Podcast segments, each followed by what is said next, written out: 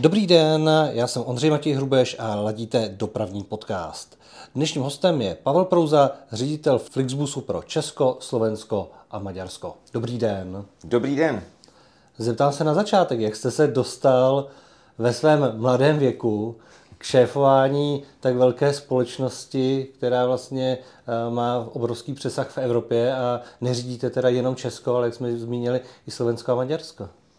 Je to cesta, která do značné míry je daná prostě, eh, řekl bych, štěstím, ale ehm, myslím si, že to je i o tom, že jsem sice nevyrůstal, řekněme, v prostředí dopraváků, nebyl jsem eh, ten typ člověka, který by už jako úplně od mládí eh, prostě věděl, že touhle s tou cestou půjde.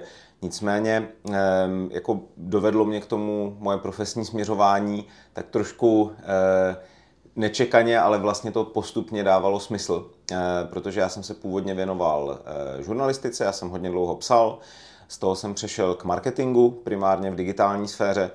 A potom, co jsem, ehm, řekněme, kolem poloviny minulého desetiletí eh, si říkal, že bych rád vlastně se z toho marketingu posunul do sfér, který já nechci znít nějak jako zbytečně vzletně, no. ale který jakoby dávají větší smysl v tom smyslu, že mají dopad na reální fungování lidí, tak eh, mě vlastně v roce 2015 oslovil Blablakar, který tou dobou plánoval vstup eh, do České republiky a na Slovensko. To bylo tenkrát takové to plánování jíst eh, ta spolucestující i je to tak. autem, když člověk chtěl do Plzně, že mohl se nějak přihlásit, jestli někdo nemá stejnou cestu. Je to, je to ono? Mluvíte úplně přesně o tom. Eh, vlastně byl tady, eh, byl tady český projekt, který se jmenoval Jízdomat, ehm, expandující i na Slovensku jako Jazdomat. A eh, Blablacar vlastně funguje na stejném principu, akorát je to firma z Francie. A Blablacar v tu chvíli měl v plánu vlastně tenhle ten princip té spolujízdy, přesně jak říkáte, že vlastně někam jedu, mám volný místa v autě, tak je můžu nabídnout. Ano. Tak s tímhle s tím chtěli expandovat vlastně do našich, do našich států a hledali tady lokální tým. A já, protože jsem tehdy byl marketák, tak nějak jako oslovili mě na LinkedInu s tím, že prostě tady schání někoho, kdo by zaštítil marketing. Ale já, jak už jsem říkal, tak jsem vlastně neměl úplně v plánu už v téhle sféře zůstávat dlouhodobě, tak jsem říkal, že ten produkt mě hrozně zajímá a baví, já jsem ho znal, já jsem vlastně spolu jízdou cestoval nejenom u nás, ale i v zahraničí. Aha. A říkal jsem, dobře, pojďme se domluvit, ale za podmínky toho, že tady tu pobočku povedu.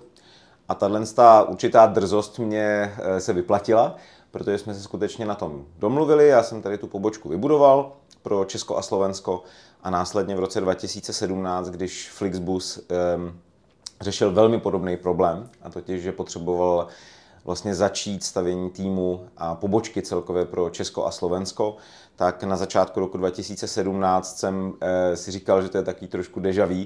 Viděl jsem ty inzeráty a říkal jsem si, no tak tohle je, to výzva. je úplně přesně jasná výzva.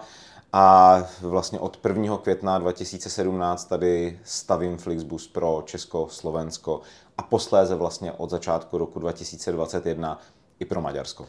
Zmiňoval jste, že úplně nebyla ta doprava eh, ve vašem dětství mezi hobby. Eh, v ten marketing a to psaní, tam už jste se k té dopravě dostával, nebo právě až to Blablacar bylo ten první jako dopravní vlastně projekt? Skutečně až skrze Blablacar.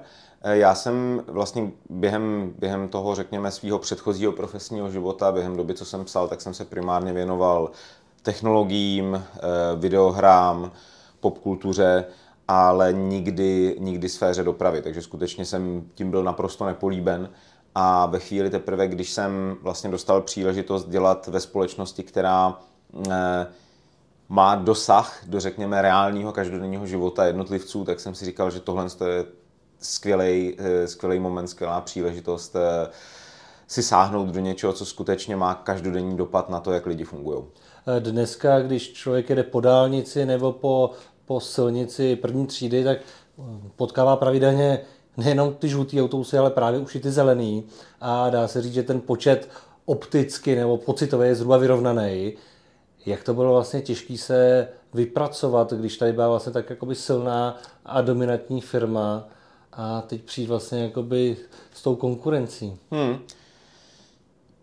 Bylo to velmi těžké samozřejmě. A, a je na místě říct, že český trh speciálně, do určitý míry samozřejmě i slovenský, tak je velmi specifický tím, že zatímco jsou stále ještě státy v naší síti, kde se řeší liberalizace trhu a jsou to i státy západní Evropy, jako třeba Španělsko, tak eh, u nás je trh liberalizovaný už desítky let a pozice eh, vlastně eh, našeho, našeho dominantního konkurenta, tak ta se buduje desítky let skutečně.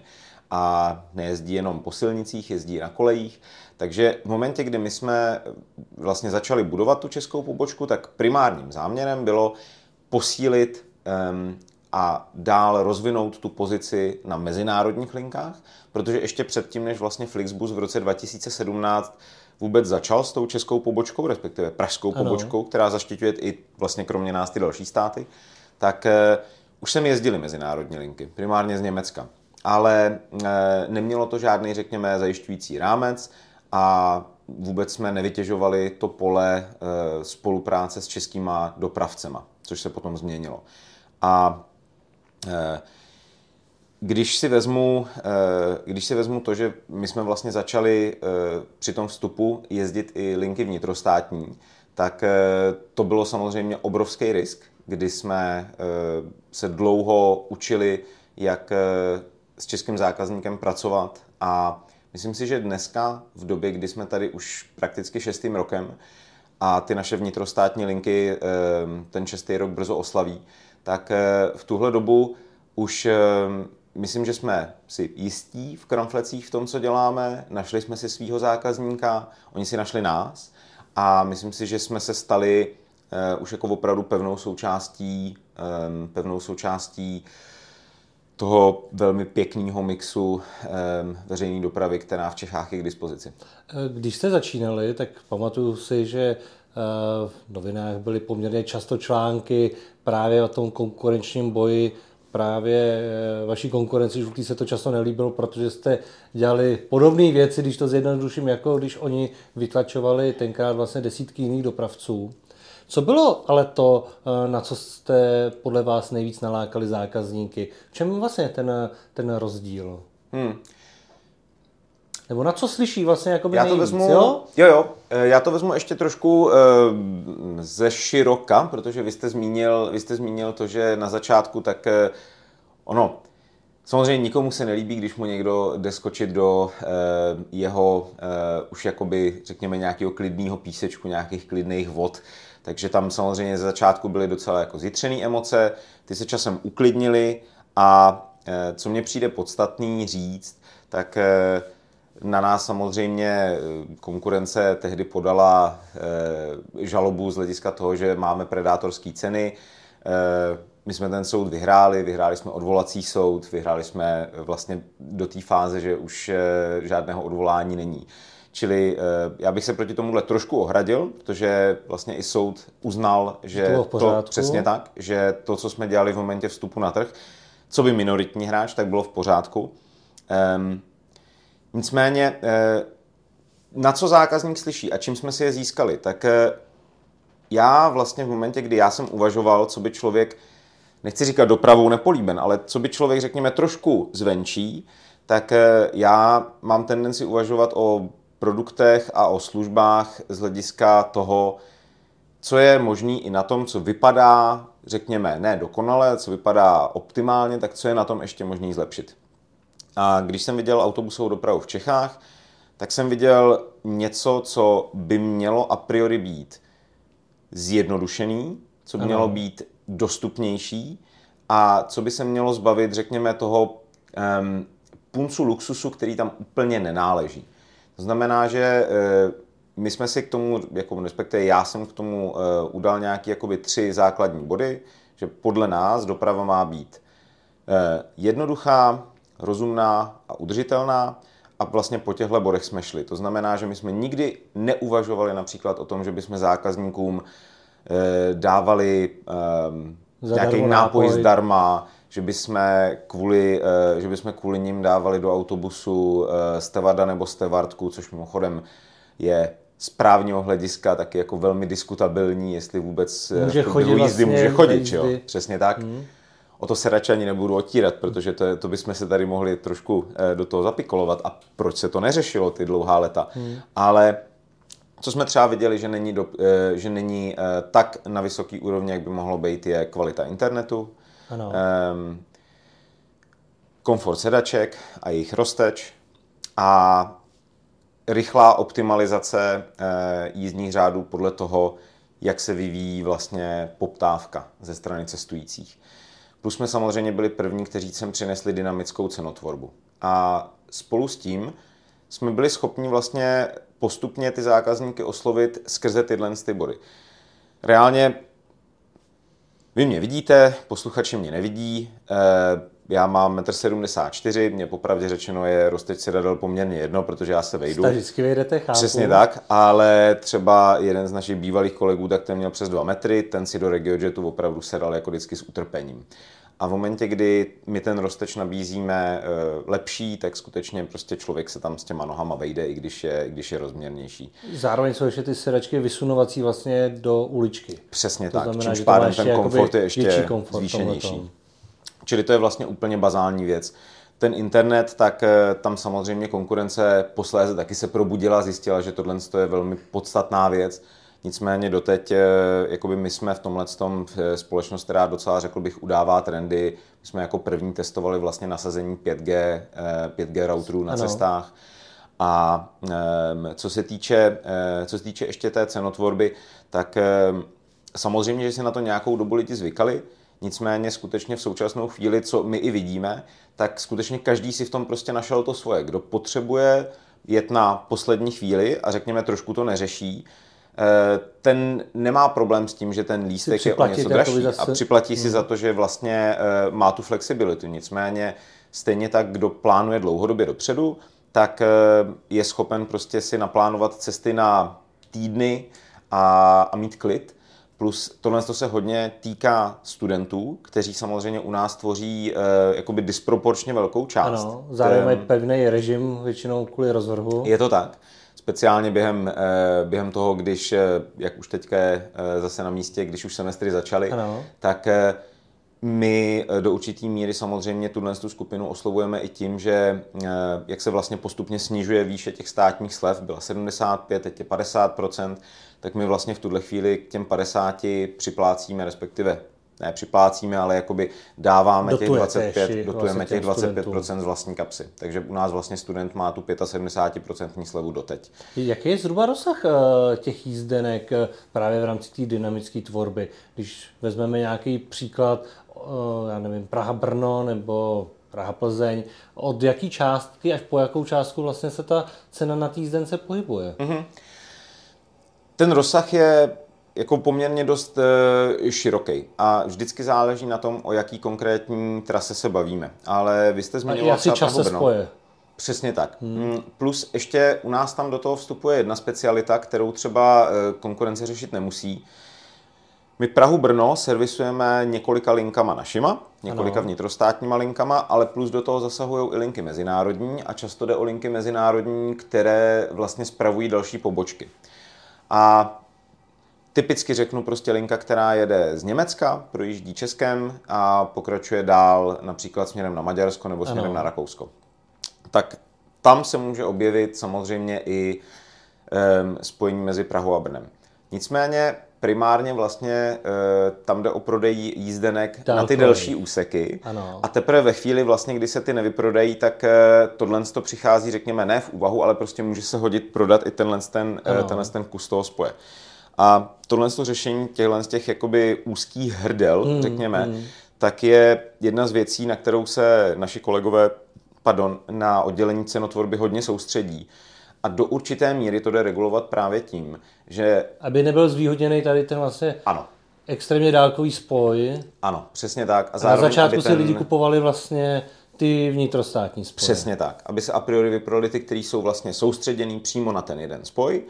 A teprve sekundárně v momentě, kdy se třeba vyprodá to naše vnitro, tak aby ještě byly k dispozici A blíží lístky. se i vlastně čas toho autobusu ano. dálkového a už není taková šance, že se všechno vlastně vyprodá. Ano, přesně tak.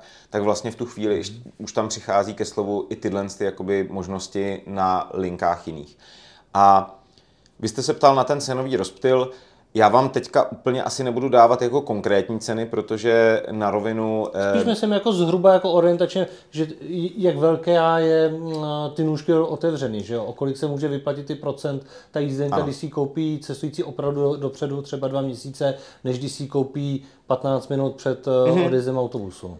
Ta, oproti té minimální ceně, tak ty maximální jsou jako v násobcích. To znamená, že řekněme jenom jako ilustrativně, pokud mám základní cenu třeba 89 ano. korun, tak eh, v nějakém maximum se může dostat třeba ke dvěma stovkám. Zkrátka není to otázka přes. 20 koruny, 50 ne, ne, ne. koruny, ale ten rozptyl je opravdu velký. Ano a jde i o to, že těch kroků je tam docela hodně. Hmm, hmm. Jakoby v současnou chvíli eh, je jich tam typicky 8 a postupně přecházíme na systém, kdy, kdy jich bude ještě podstatně, podstatně víc, kdy skutečně bude záležet třeba na krocích po pěti korunách a tak podobně.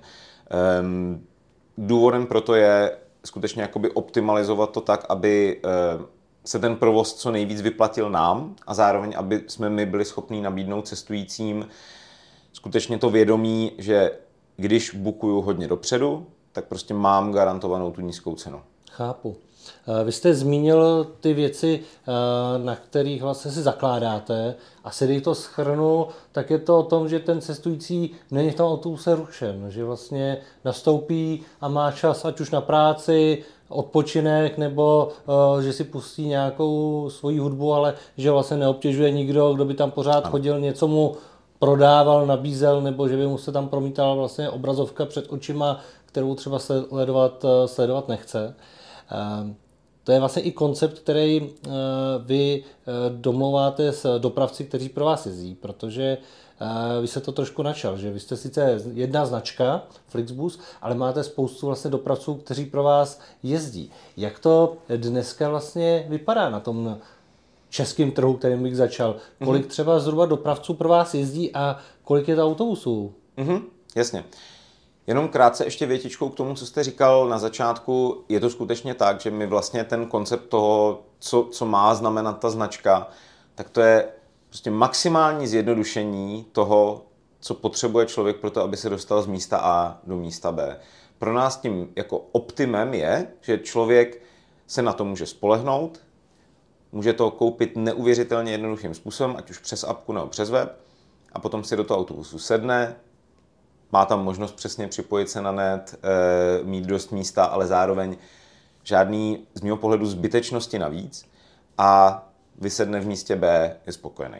To je ideální zákaznický zážitek, tak jak my ho chceme nabídnout. Já tady ještě doplnil jednu zkušenost, která mě se teda hodně líbila, když jsem eh, cestoval do zahraničí s Flixbusem, že v aplikaci, když mám koupenou jízdenku, tak vím, kde ten autobus je a jestli ano. má spoždění eh, třeba 5-10 minut, tak se to vlastně dozvím a člověk nezmatkuje třeba v tom cizím městě, jestli stojí na správném peroně, jestli náhodou se, se nesplet, ale vidí, jo, ten autobus už se blíží, jenom zkrátka se opozdil. Takže je pravda, že ten přínos k těm cestujícím je v tomhle obrovský. Nejenom, že to je o jednoduchosti koupení té jízdenky, ale i ten vlastně následující proces a ta komunikace vlastně s tím, eh, s tím autobusem. Já jsem hrozně rád, že tohle říkáte, protože tohle je třeba součást, a tím navážu na to, co jste říkal o těch dopravcích. Tohle je součást vlastně té naší přidané hodnoty těm dopravcům, protože tohle je třeba systém, který jsme si vyvinuli kompletně interně, Není to nic proprietárního, co bychom hmm. si jenom koupili a nasadili.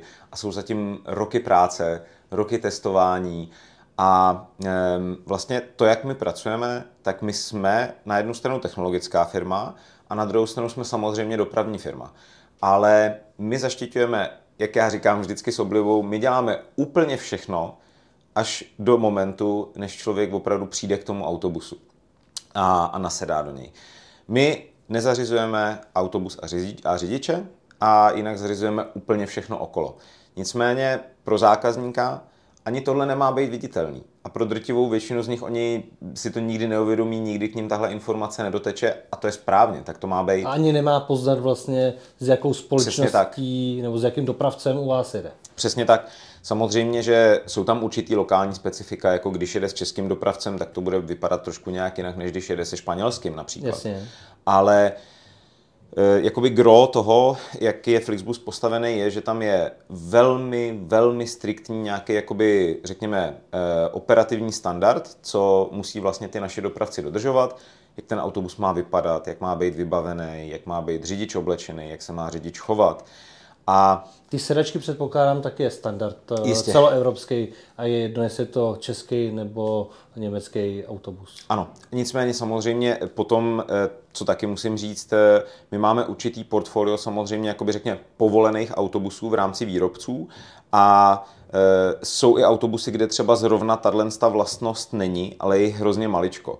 A my i v tomhle tom jsme postupem času trochu striktnější, protože dřív v momentě, kdy se ta síť budovala a především, když třeba nabíráte nového dopravce do sítě, typicky k němu nemůžete přijít a říct, milý dopravče, máš tady 10 autobusů, který v zásadě vyhovují, jenom je potřeba je prostě přefoliovat, ano. ale ty s nima nejezdí, kup si úplně nový, protože hmm. tady jsou nějaké drobnosti, které nesouhlasí. Takže my teprve postupně se v tomhle tom jakoby dostáváme do nějakého úplně stoprocentního standardního, do stavu stoprocentní standardizace. Jak se ta firma rozvíjí a Přesně jak tak. je velká. Ano, ale um, vlastně jak jste zmiňoval ještě, jak vypadá ta situace v Čechách a vlastně i v dalších krajinách, tak uh, já začnu ze široka. My, protože jsme eh, jedna z největších vůbec dopravních firm na světě, tak eh, kromě Evropy eh, máme autobusy i v Americe, kde jsme vlastně v říjnu 2021 koupili legendární společnost Greyhound, která jezdí zatím pod vlastní značkou a s velkou pravděpodobností to tak i zůstane, protože ta značka je neuvěřitelně silná. Nicméně tam už ty sítě integrujeme, aby spolu nebojovali, ale aby, aby se doplňovali nějak jakoby srozumitelně pro zákazníka.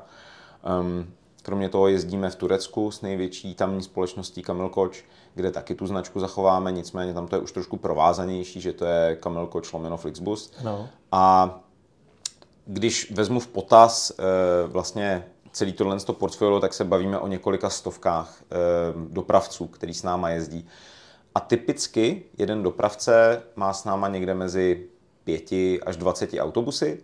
Nicméně e, jsou samozřejmě i partneři, kteří jsou větší, jsou partneři, kteří těch autobusů mají desítky a od nás, e, od nás Česka my spolupracujeme přibližně s deseti partnery a e, co je,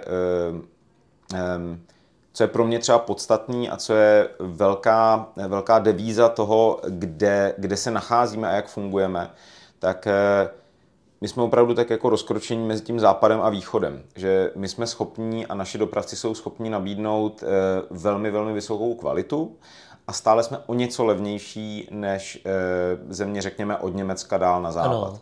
A díky tomu tak eh, ti dopravci, kteří s námi jezdí, tak my postupem času docházíme i k tomu, že nejezdí třeba jenom pro nás, pro nás ve smyslu pro českou pobočku, ale například zařizují ehm, linky i pro pobočky právě dál na západ. Typicky řeknu, eh, přijde k nám kolega z Itálie, řekne, mám tady linku z Florencie, nevím, prostě někam na sever Německa, eh, máte o to zájem, my s tímhle s tím vlastně oslovíme naše dopravce, oni nám řeknou, jestli mají nějaký prostě jakoby um, provozní kapacity, kapacity tohle, to, tohle to obsloužit a za jakou cenu a pokud zjistíme, že ta cena je významně nižší, než za kolik by to udělal třeba italský dopravce, tak e, naši dopravci můžou vlastně i v tomhle tom ohledu s námi růst vlastně. A můžou a to získat vlastně tu, přesně tak. tu trasu. Přesně tak. Když eh, vybíráte třeba ty trasy v Česku, nebo které eh, vycházejí z Česka do nejbližšího okolí, do zahraničí, je to tak, že eh, ty dopravce si konkrétně nasmluváte na konkrétní linky, nebo eh, se třeba stává, že je tam mix různých dopravců na konkrétní lince?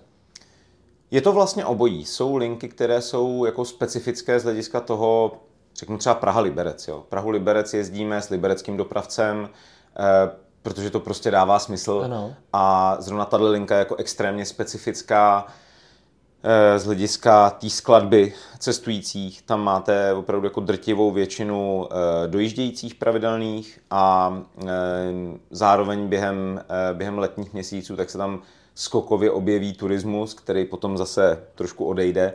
Nicméně jsou i linky, kde těch dopravců se potkává víc. Typicky jsou to právě linky, kde tam, řekněme, místní příslušnost není tak podstatná, takže třeba na Praha-Brno se spolu potkává více dopravců naraz a vždycky se to snažíme stavět tak, aby ta která linka, kterou ten dopravce s námi bude jezdit, tak aby pro něj byla z hlediska té operativy co nejsnažší. Takže samozřejmě v momentě, kdy třeba máme dopravce z východního Slovenska, tak Aha. Eh, ten s námi s radostí bude jezdit linky, které začínají třeba v Košicích nebo v Prešově a možná i někde dál eh, na Slovensku, ale když bych takového dopravce šel oslovit s tím, že bych byl rád, kdyby nám jezdil linku v Čechách, byť jasný. by to třeba pro něj vycházelo z hlediska jakoby nákladů na řidiče levněji, tak eh, pro něj udělat si základnu někde v Čechách, tak nedává to smysl.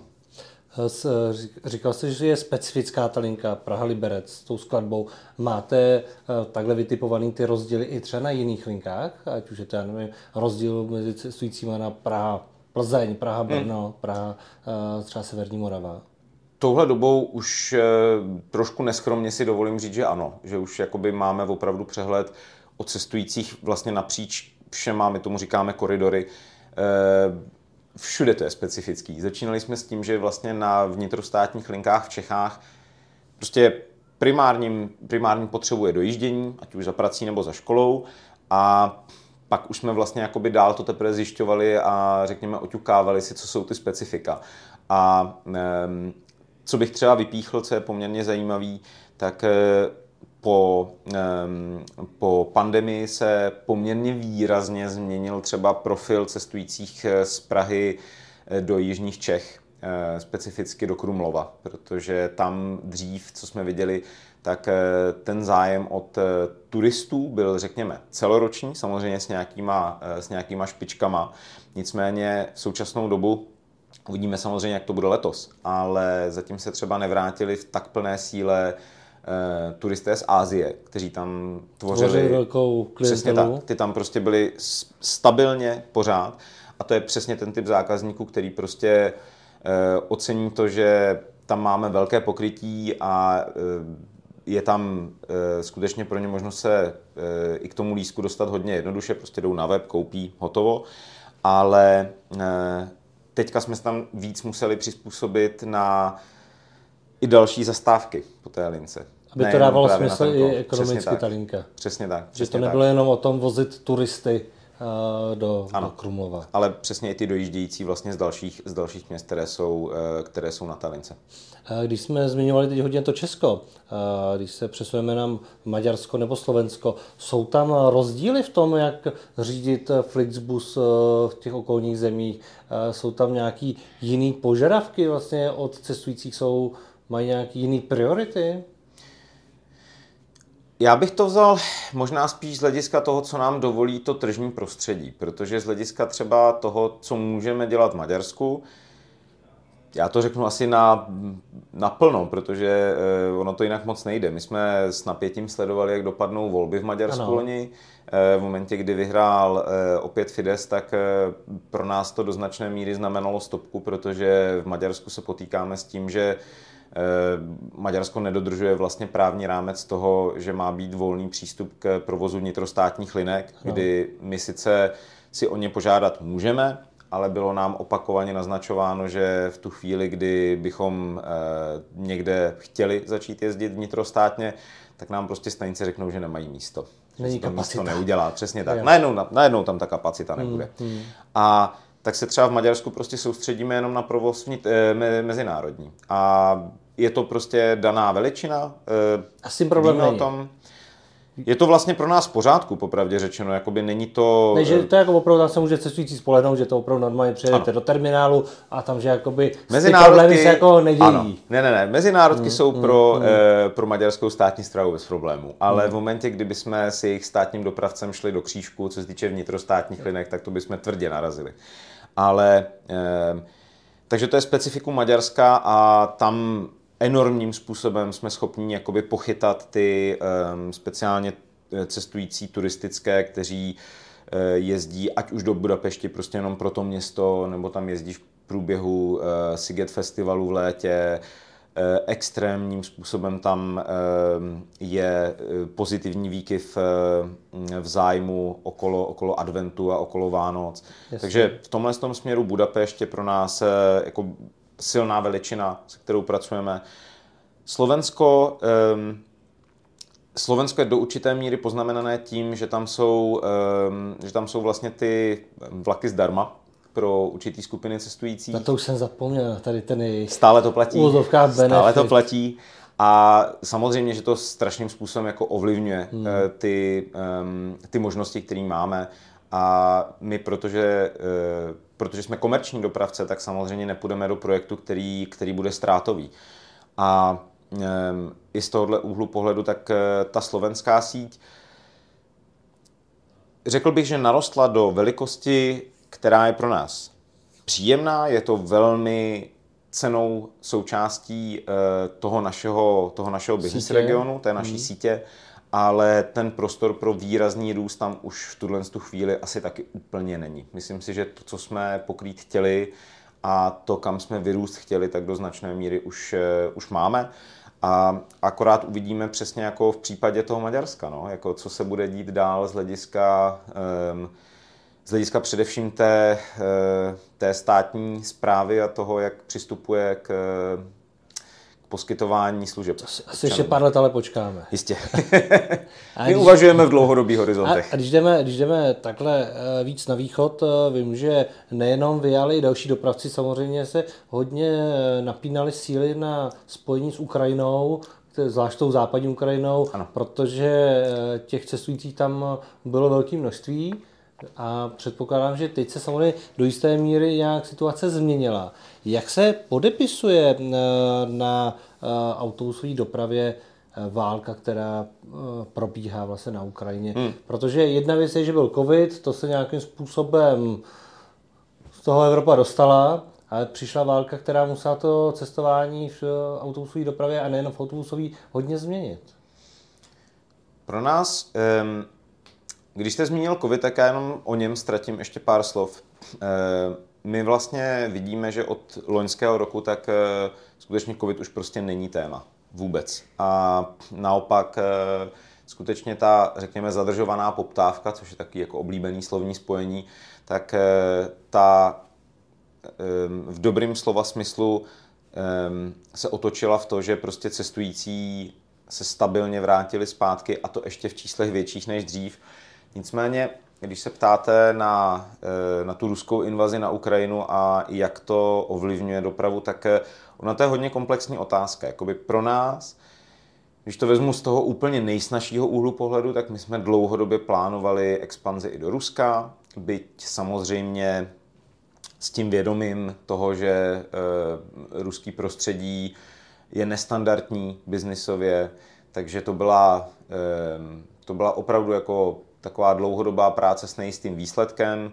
Já jsem do firmy nastupoval v roce 2017, už tehdy bylo na stole, že vlastně ruský linky budou otevřený. První se otevřely eh, až v roce 2021 a vlastně prakticky v horizontu dní po tom, co um, co Rusko vlastně udělalo invazi na Ukrajinu, tak my jsme veškerý ruský provoz samozřejmě zastavili, eh, neplánujeme se do Ruska vracet. Ehm, nicméně ten tým, který jsme v Rusku měli, tak eh, to jsou extrémně šikovní lidi, kterým jsme následně dali příležitosti v rámci, eh, v rámci dalších poboček, případně v rámci centrály, která je v Německu. Za což jsem hodně rád. A nicméně my jako společnost, tak samozřejmě po těch úvodních týdnech kdy jsme primárně se hlavně soustředili na podporu Ukrajiny, kdy jsme dělali eh, ohromný navýšení eh, spojů, který primárně samozřejmě jezdili eh, do Přemýšle a tam se soustředili na rozvážení vlastně eh, těch, těch uprchlíků dál prostě do míst, kde potřebovali být. Eh, ty spoje jsme realizovali pro, eh, pro ukrajinský cestující silně ztrátově pro nás. Chápu. A tam opravdu jsme se soustředili hlavně na to, že jsme chtěli pomoct. Typicky to vypadalo tak, že vlastně na Ukrajinu jel autobus, který prázdnej, byl... No, hmm. on právě nebyl prázdný, on byl po střechu narvaný humanitární jo, pomocí hmm. a hmm. vlastně odjížděl se zpátky s lidma. A v současnou chvíli, tak um, um, ta, um, poptávka, ta poptávka mezi... z Ukrajiny, děkuji moc, hmm. ta poptávka z Ukrajiny je uh, velmi, velmi silná.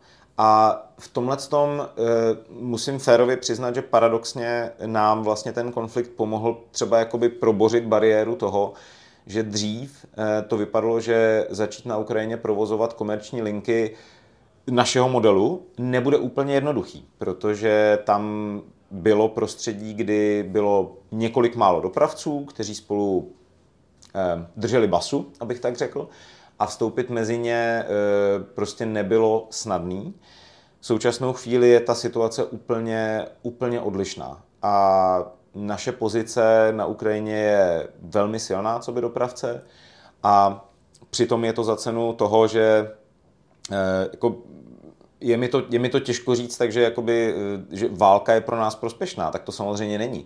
Ale pomohlo to, řekněme, narovnat situaci tržní, co se týče té tý dostupnosti autobusové dopravy, protože... A zlepšení toho mezinárodního spojení, které ano. nebylo úplně nejkvalitnější. Člověk, když tady viděl na Želivskýho autobusy, které směřovaly na Ukrajinu, tak že by se tím bál jet. Teda. Bylo to poznat na první pohled. No. Vlastně člověk ani nemusel ještě vidět SPZ, ale v zásadě no. tušil, na co se kouká.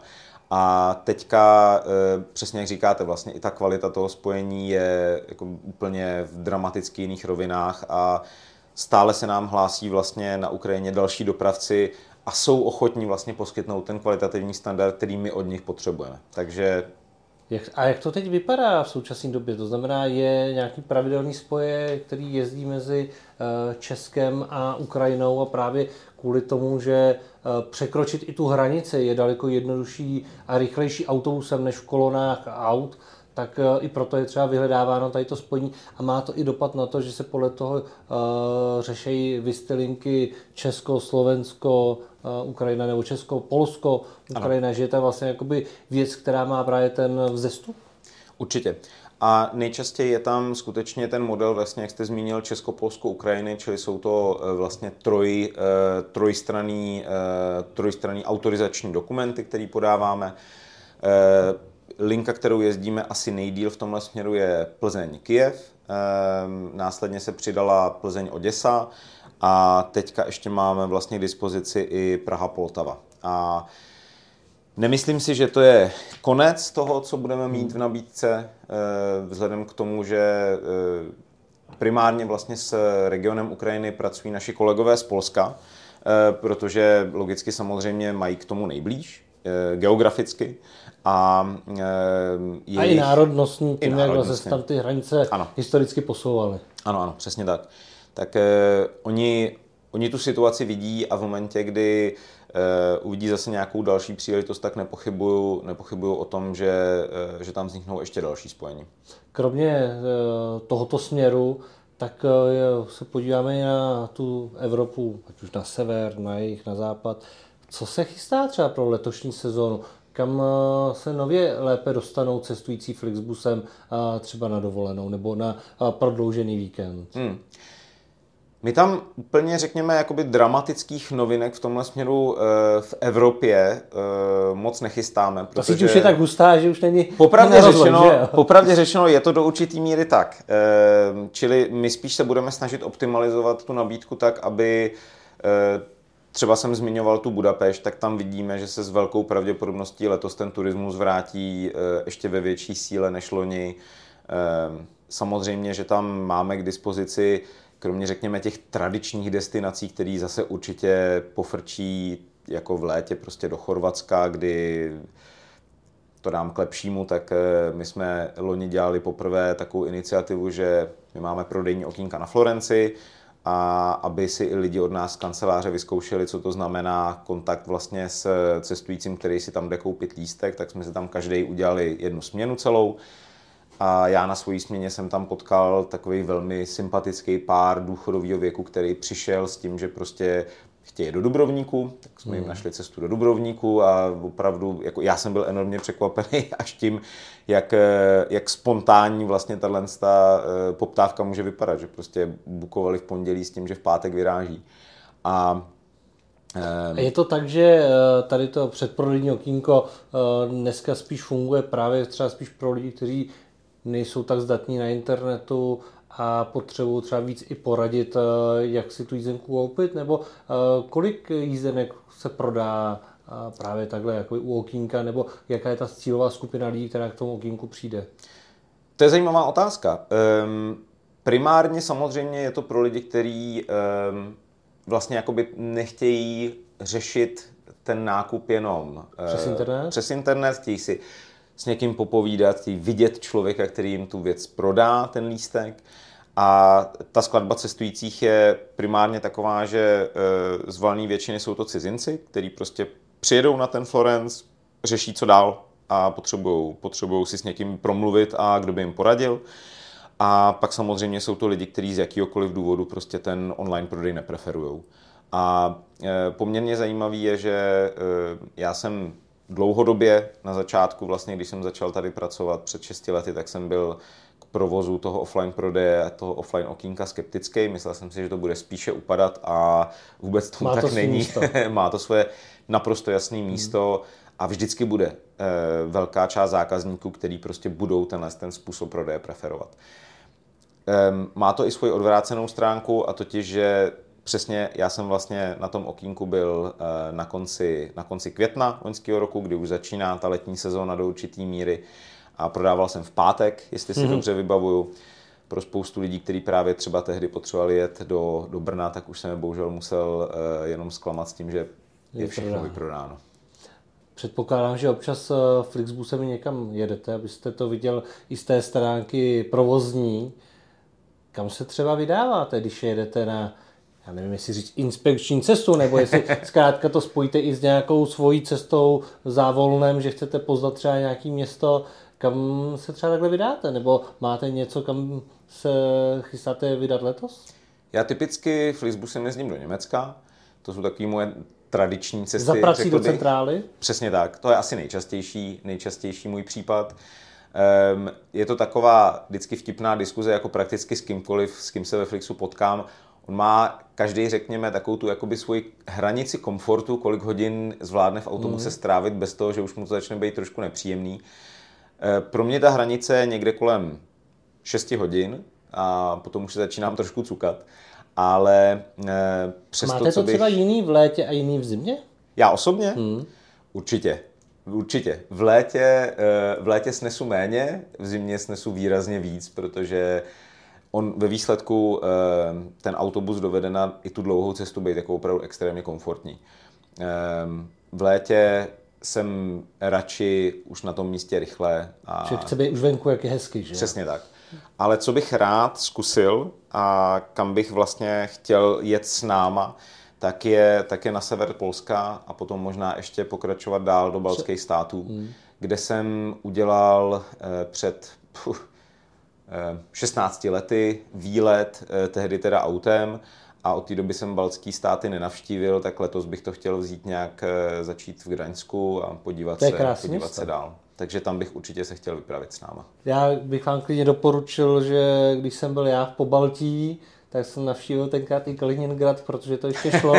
Dneska už to nedoporučím, protože taky jste se nemusel, nemusel vrátit. A když cestujete autobusem, máte třeba eh, oblíbenou řadu, jaký se vám nejlépe cestuje v tom autobuse? To je taková jako spíš hmm. zajímavost pro člověka, když se vybírá vlastně na tom plánku a tak řeší, že jo, do uličky, k oknu a pak si říká, a která vlastně ta řada je taková nejkomfortnější pro to, pro to cestování. Jak to máte vy? Já osobně nejradši cestuju kolem čtvrtý, pátý řady. Já nechci být úplně nalepený na čelní sklo, ano. protože to mi nedělá fajn, ale zároveň nechci sedět vzadu. A já hrozně rád vlastně v momentě, kdy nasednu, tak typicky prostě si chvíli čtu nějak, tak jako se usadím, řekněme, a potom na další cestě já prostě hrozně rád na tu cestu koukám. Takže Jasně. v tomhle tom jsou pro mě ty jako řady, které jsou hodně blízko dopředu, příjemný, protože se prostě vykloním a koukám, co se děje. A že je tam taková klidnější jízda uh, v, té, v, v této části autobusu. Já mám taky pátou řadu nejradši zhruba, takže to, to máme stejný a, a raději volím ještě jako levou, levou, levou polovinu, kde vidím i třeba ty protijedoucí ano, ještě ano. auta. Když eh, bychom eh, zakončili ten rozhovor dneska ještě takovým jako něčím, něčím pozitivním, když eh, si člověk stáhne aplikaci do eh, Flixbusu, eh, v aplikaci Flixbusu, co je vlastně to, co musí ten cestující pro to udělat? Jak moc je to jednoduchý? Stáhnu si mobilu aplikaci, musím si nahrát nějaký kredit, nebo můžu rovnou zaplatit platební kartou? Co pro to musím udělat? Mm, my se snažíme vlastně cestujícímu dát co nejnižší bariéru nákupu, jak to jenom jde. I když člověk vlastně si tu aplikaci třeba nechce stáhnout, tak máme celkem, řekl bych, dobře funkční mobilní web. Nicméně, jak už jste i zmiňoval, tak ta aplikace přináší spoustu benefitů, jako třeba sledování pozice autobusu, přesně víte, na jaký nástupiště jít, víte, jestli autobus má nějaký spoždění, je tam vlastně i mapa teda zobrazená toho, kde to autobusové nádraží se nachází. Přesně tak. A ta aplikace je dostupná eh, na Android, na iPhone a přesně nemusíte vlastně nahrávat nic, stačí v momentě platby eh, akorát eh, zadat kartu, kterou Buď zapamatuju nebo ne. Přesně tak, můžete si ji nechat i zapamatovat v aplikaci, abyste si to ještě víc zjednodušil a tím de facto máte hotovo. A v momentě, kdy se vám třeba změní plány a potřebujete jízdenku zrušit, tak vlastně až do 15 minut před odjezdem, tak tuhle tu možnost máte zdarma, vrátí se vám kompletně kredit ve výši toho, co jste zaplatil, který můžete okamžitě použít na nákup té další jízdenky. Takže, Takže to velmi flexibilní, dá se říct, cestování s Flixbusem. tak. tak já moc děkuji za rozhovor a za povídání. Zároveň bych uh, posluchače dopravního podcastu upozornil, že to není jediný díl z Flixbusu, že se podíváme i víc do hloubky na konkrétnější i pracoviště a že tohle je takový jako úvod vlastně do, do té, do té autobusové dopravy. Já vám moc děkuji, pane řediteli. Přeju, ať se daří, ať se eh, Flixbus rozvíjí a máte co nejvíc spokojných zákazníků. Potěšení na mé straně, já moc děkuji za rozhovor a těším se, že eh, spoustu posluchačů přivítáme u nás na palubě. Já děkuji za poslech a hezký den.